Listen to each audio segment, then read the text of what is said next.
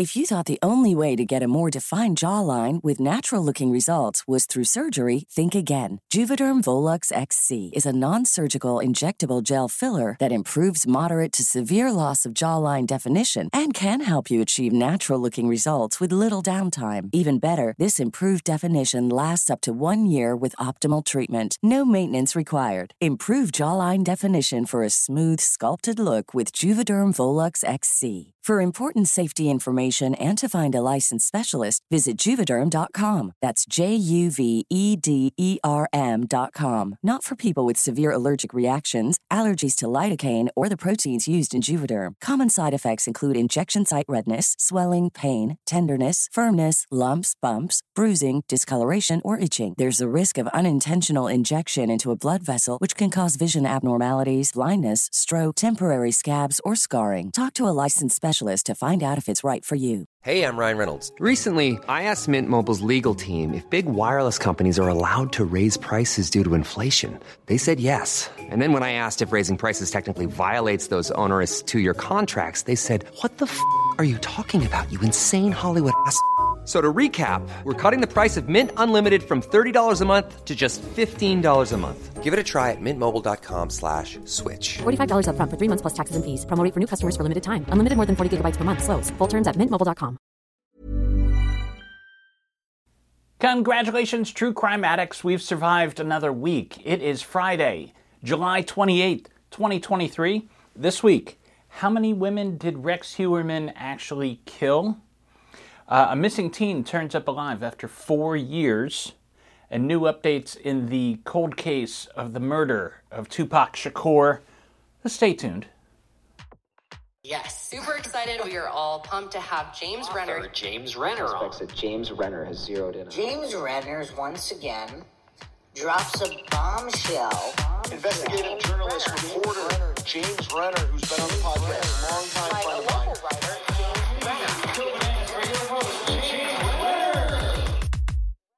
All right, welcome back with the show. As always, behind the camera, we have uh, my good friend Walter. Say hi, everybody, Walter. Good to have you back. Hey, uh, and it's good to be back. I didn't think it would be this long since uh, since we've since we've talked. I've missed you terribly. I was on tour with the new book, Little Crazy Children, for a bit. Uh, did some great book signings uh, at the Mysterious Bookshop in New York City. I was in Pittsburgh at Riverstone Books. I was uh, in in Albany. Anyways, I, I had a great time. Got back, and this podcast was going to come out as usual in the morning, but then uh, a tree fell. I live here in Akron, lots of trees. We had no power last night, so power's back on. We've we've revived the podcast. I'm coming at you, and for the rest of the year, I think I should be able to come at you weekly, which is illegal in some states, I think. Uh, but yes, no, I, I should be here every Friday morning, so stay tuned for more true crime this week. Also, last time we left off was two weeks ago, which seems like a lifetime ago in true crime. Now, I remember for that last show, I was digging around for stories. It was like, come on, it's like such a slow news week. Then the show came out, and everything happened. We got the Long Island serial killer, uh, Michael Turney, was found uh, was uh, you know d- dismissed. He you know acquitted of of the murder. Um, so many things happened, and uh, so some of these stories go back longer than a week, but I, I need to talk about them, and there's some updates in the meantime. So here we go, an action-packed episode of True Crime this week. Uh, like I said. They did arrest a suspect in the Gilgo Beach serial killings. Uh, the story of the Long Island serial killer begins on uh, May 1st, 2010, by the way. I'm going to take a drink of this uh, jitter juice. Here we go. Okay, I'm reviving. Here we go. All right. So it begins May 1st, 2010, when a sex worker by the name of Shannan Gilbert ran away from a client's home and dialed 911. On a recorded call, she could be heard pounding on doors as she fled the area and stated, They are trying to kill me. Police asked a man with a cadaver dog to search around for her when, when they couldn't find her. Uh, and he did. For months, this guy went out with his cadaver dog searching Long Island for this missing woman, Shannan Gilbert. And finally, on December 11, 2010, he discovered a skeleton inside a burlap bag, but it wasn't Shannan. It was another sex worker named Melissa Barthelemy. The police descended on the area after that and discovered the bodies of three other sex workers nearby. That would be Maureen Brainard, Megan Waterman, and Amber Costello. These became known as the Gilgo Beach Four. Since then, the remains of 14 other bodies were found, including Shannan's. Her body was discovered lying face up in a marsh. Since then, the search for the Long Island serial killer has spawned books and podcasts and documentaries. It's one of the most famous cases around. One of those cases you thought, you know, like Zodiac, might never be solved. And then, two weeks ago, police announced the arrest of New York architect Rex Heuermann. He stands charged with the murders of Barthelemy, Costello, and Waterman, and is the prime suspect in the murder of Maureen Brainard as well. Um, I don't know if you've seen this video of his arrest, but it's it's pretty it's pretty wild. Uh, it was taken from like a security camera from a bodega in New York City. He's walking down the sidewalk in Manhattan, and there's clearly an undercover policeman kind of walking in step behind him. And then he looks up, and there's like these three men in black that are suddenly are suddenly there, and he's like, "Hey, what's going on?" And then you know now like when within a it was like a magic trick almost because suddenly there's like eight agents surrounding him. They wanted to make sure he wasn't going to fight. This guy owns like hundreds of guns. So they arrested him on the street there. But yeah check out that video if you can. The cut has a rundown of what we've learned about rex heuermann so far. So let me catch you up. Heuermann worked as an architect uh, architectural consultant in manhattan since 1987 he lived in a house very near Gilgo Beach. Now that's kind of a high high price area of Long Island, but his house was kind of this ramshackle little uh, cottage thing. And uh, anyways, he lived very near where these bodies were found. He had a wife. He had been married for 27 years, and they had two children. Neighbors say Rex was always creepy, not somebody you want to approach. Coworkers have said he was adversarial with everyone. The details of how exactly police finally caught up with Rex it's still coming out, but we know that a new task force was formed in February of 2022, and their focus was cell phone data. They took a look at who was calling the women before they were murdered and discovered that the calls were coming in from Midtown Manhattan, where Rex worked, and near his home on Long Island. So they were able to slowly um, reduce the number of suspects they were looking at and that's one way they did it. They also took another look at one of the witnesses, uh, at a witness's report of seeing a Chevrolet Avalanche outside the home of Amber Costello. Now, not, I mean, there's a lot of people that drive Avalanches, but not that many. It's, it's another way to like limit the number of suspects. Rex drove an Avalanche. Then hairs were found on the victims' bodies, and those were linked via DNA to Rex's wife. Now, before you get all conspiratorial, it's likely the wife was not involved. This is what's called t- uh, contact DNA, I believe, um, where the, uh, you know, she, of course, had ridden in that avalanche, right? Or similar cars. And then she, we were constantly losing hairs and skin cells and all this stuff. And then his victim would have been on there, and that hair would then transfer onto the victim. We see something similar in the Amy Mihaljevic case. She, this girl who was wrapped in a in a curtain here in Ohio, and hair from her dog ended up on the blanket and then transferred to her. So uh, yeah, finally, cops pulled a half-eaten pizza uh, out of Rex's trash and we were able to get his DNA profile, which also linked to evidence in the crimes, according to uh, the police. Uh, and then a search of his internet history turned up searches for the Long Island serial killer, like, have they found him yet? Or are they getting close? That sort of thing. And then also, like, really creepy pornography searches. After his arrest, his wife filed for divorce. I can't blame her. Uh, I don't think that's in the vows. You know, um, in sickness and in health, there's no like clause for finding out your husband's a serial killer, so good for her. According to Fox News, Police are now looking closely at unsolved homicides near other property owned by Rex. He had a timeshare in Las Vegas, which was purchased right around the time that a sex worker named Lindsay Harris uh, was murdered. Lindsay Harris. He also owned land in South Carolina, and police are looking for connections there between Rex and a missing woman named Aaliyah Bell. So this guy, we might not have a full tally on his on his victims yet. So this is one of those cases that's just going to get bigger as as time goes by and the trial approaches. Into other news, it's one of those uh, surprising good endings to a true crime story. Alicia Navarro was found alive this week, nearly four years after she disappeared from her home in Glendale, Arizona. Navarro is now 18 years old. She walked into a police station in Montana this week and asked police to please take her off the missing persons list. Navarro disappeared when she was 14 years old. Her mother found a note in her bedroom that said she was running away, but that she'd be back. But her family feared she was groomed by an abductor. Navarro is on the autism spectrum. Since her disappearance, her mother and the FBI have never stopped looking for her.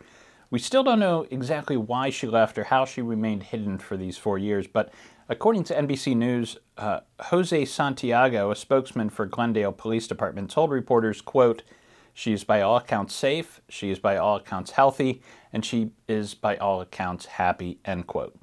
Police are not revealing where exactly she was living in Montana. And contrary to early reports, she is not yet reunited with her mother in person, though they did speak briefly over the phone. Now, she had to have had help here in remaining um, hidden all these years and to get to Montana in the first place, right? Uh, so, as I wrote this story for today's episode, I was going to conclude the story with my hunch is that there's going to be an arrest soon related to whoever uh, helped her along the way. And sure enough, like moments ago, the news just announced that police have arrested a man at the house in Montana where Navarro was staying. And um, the FBI consultants are saying that even though she said she was not hurt in that time, what we might be seeing is uh, symptom symptoms of Stockholm syndrome, which is where uh, you know, people who are kidnapped come to actually love and um, uh, you know believe that they're safe with their kidnappers, that they're in a good place, but really they, their mind has been kind of kind of warped. So we'll we'll see, we'll see. Finally, on July 17th, Maricopa County Court Judge Sam Myers threw out the no body homicide case against Michael Turney, saying there was no substantial evidence to support a conviction even before the jury began to deliberate, according to AZ Central. Turney had been in prison for years, accused of murdering his stepdaughter, Alissa Turney, in 2001. Prosecutors brought the case to a grand jury after Alissa's sister, Sarah, organized a social media campaign to pressure police to arrest her father. Until then, police had been reluctant to do so because of a lack of evidence. Sarah's body has never been found, and she left behind a note in her handwriting saying that she was running away. Now, this ruling is, is a serious blow. This is a very complicated political case because uh, Sarah Turney rose to fame on TikTok advocating for her sister. She organized what she calls an army of people they then, in turn, um, were relentlessly contacting the authorities in Arizona to demand that they charge her father. They did. Now, what we're left with is um, one of two possibilities here, neither which are good. Either, uh, either he really did uh, commit the murder, in which case this this army and this social media justice uh, push um, backfired because it took the case to a grand jury and to the prosecution and to a trial before the case was ready. You know, there is no statute of limitations on murder. Best bet is to be patient and hopefully find a body, hopefully find other evidence. There was none in this case. They pushed and pushed and pushed, and finally it went to trial. and it was tossed because there was no evidence. So, this is not a good example for how to interact with police and law enforcement and the media in a cold case. So, please don't look at this as an example of what to do correctly. The other side of this is what if Michael Turney really didn't do it? And for the last like two or three years, uh, the media and uh, the social justice warriors have completely convicted the man in the court of, of, of public opinion. Where, you know, in the United States, you don't want to you don't want the slippery slope with, with the justice system because there is the presumption of innocence, you know, until he is proven guilty. And here, we did not have that. We we just decided, well, his daughter's saying he did it. That's heartbreaking. Okay, he he he did it. Is is what we were all saying, and um, so he lost that presumption of innocence. So either either he did it and they pushed too hard, and now he's never going to be convicted because of double jeopardy, or he really didn't do it and they destroyed a man's life. So, what a complete mess. Um, I, I do also recommend that you listen to the interview with Sarah Turney's former podcast partner, which was conducted by the Murder Sheet podcast. You can find it on the Murder Sheet podcast's page on their, their list of episodes. That former podcast host was forced to sue Sarah after she was harassed by Sarah and this army of online trolls that has come up out of this whole thing. So, um, this is not how it's done, people. This is not how it should be done. And uh, this is kind of the ending that uh, results in this sort of action. So, hopefully, this won't happen again. Hopefully, this is not a terrible blow to nobody homicide cases, which are already incredibly rare. Um, but keep that in mind next time you are going to jump on a uh, media bandwagon. Um, those are the top stories for this week. I got lots more coming up. Uh, updates in the Tupac Shakur case. We got to talk about what's happening with Dr. Henry Lee, too. So stay tuned. Please hang up and try again. Tired of ads barging into your favorite news podcasts? Good news. Ad-free listening is available on Amazon Music for all the music plus top podcasts included with your Prime membership. Stay up to date on everything newsworthy by downloading the Amazon Music app for free or go to amazon.com slash news ad free. That's amazon.com slash news ad free to catch up on the latest episodes without the ads.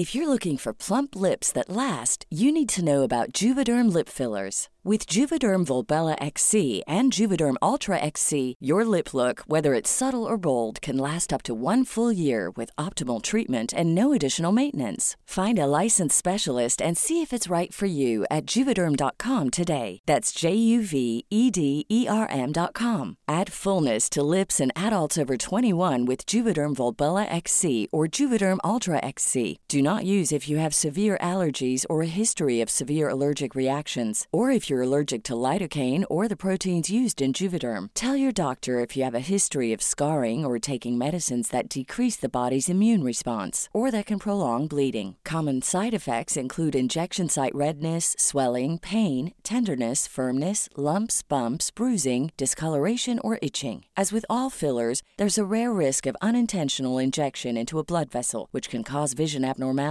blindness, stroke, temporary scabs, or scarring. For full important safety information, visit juvederm.com.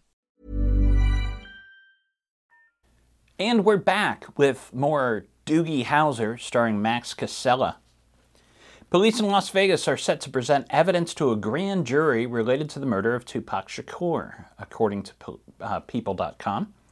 After years of little investigation, police recently raided the home of Duane Keith Davis, aka Keefe D, Keefe has said he was in the car with the man who shot Shakur.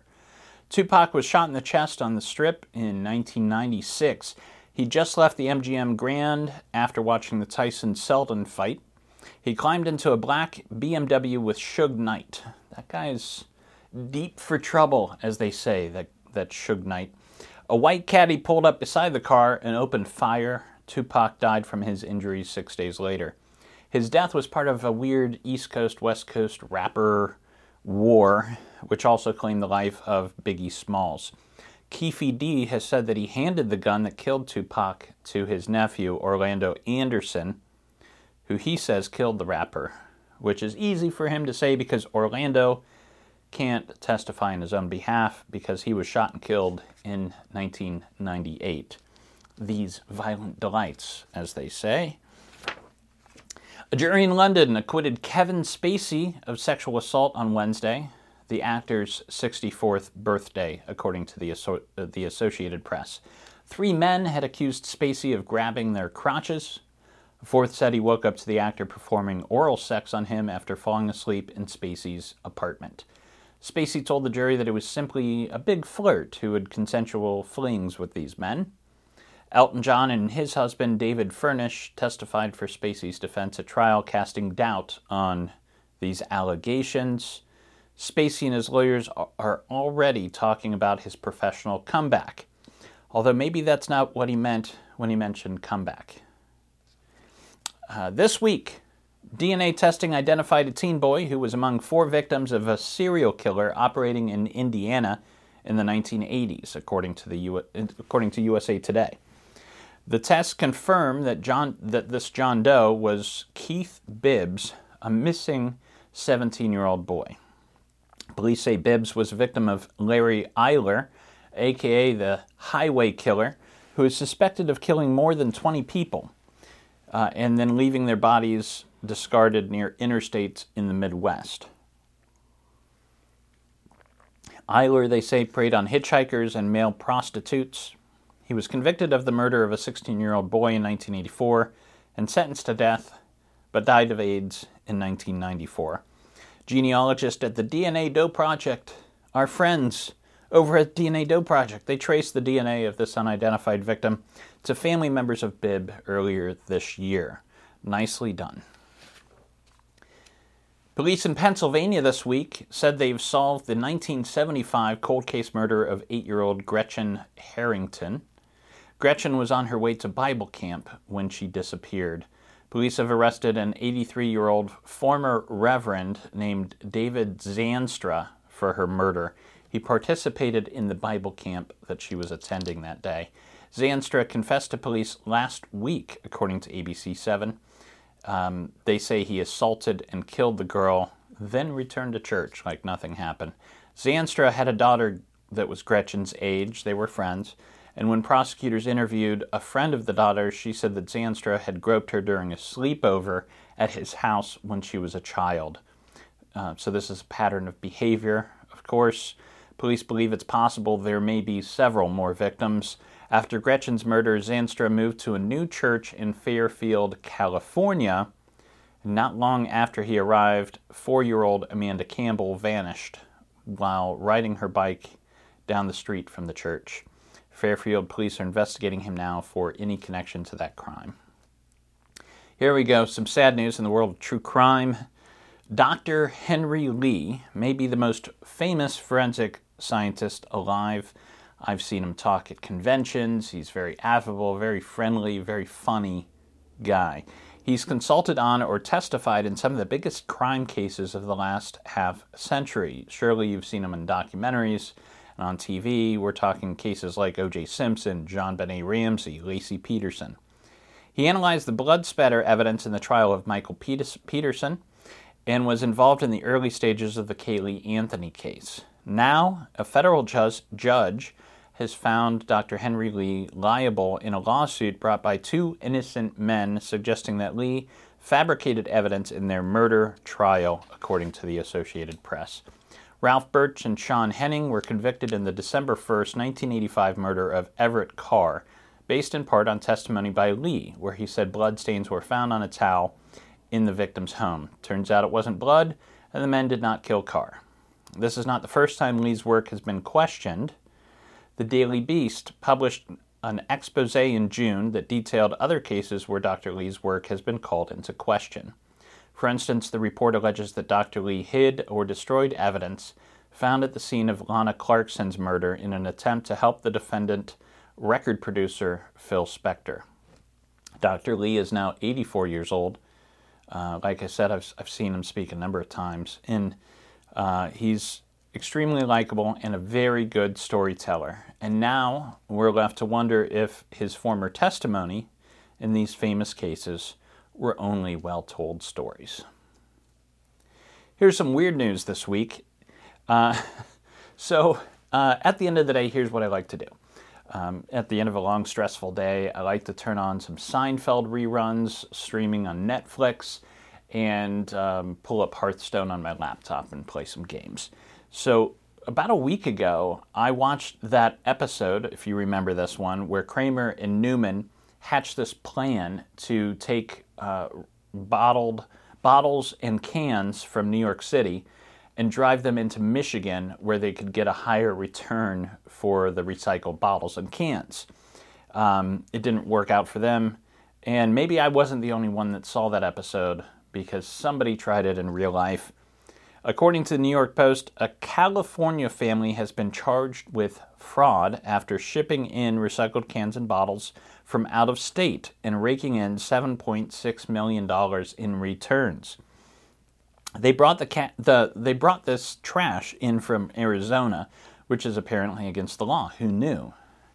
Uh, California offers five to ten cents per can, and the family turned in over 178 tons of cans and bottles over the course of eight months. When asked for comment, a family spokesman responded, "Newman." okay, on to, on to pop culture. Um, I was uh, driving down the road and turned on our local um, classical music station, WKSU, out of my alma mater, Kent State University.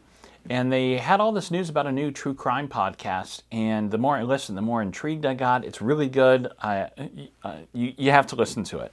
Um, uh, it's called Mary and Bill, an Ohio cold case. And here's the, here's the write up.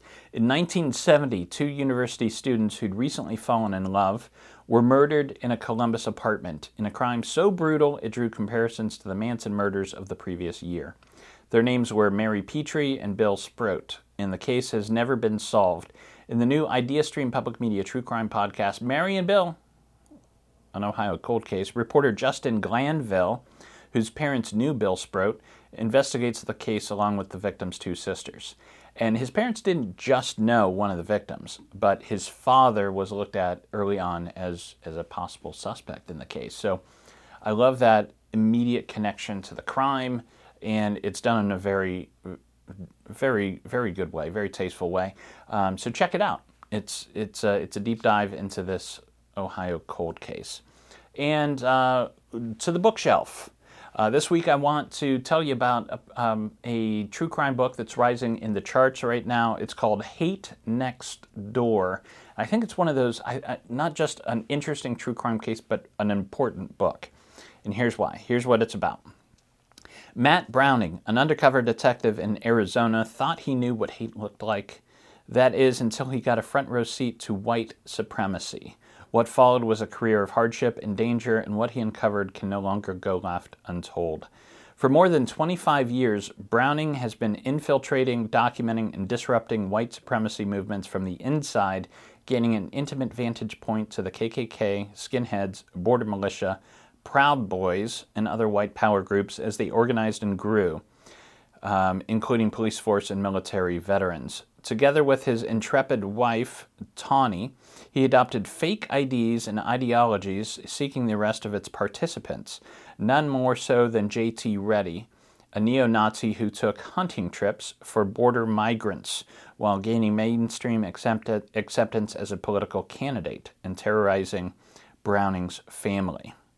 What others dismissed as fringe groups, Browning quickly re- uh, recognized as large and interconnecting organizations permeating into every facet of American society, effectively spreading their dangerous and repugnant rhetoric at unprecedented speeds. Today, after the violent storming of the Capitol on July, uh, January 6th, the threat posed by these toxic organizations can no longer be ignored. Amen.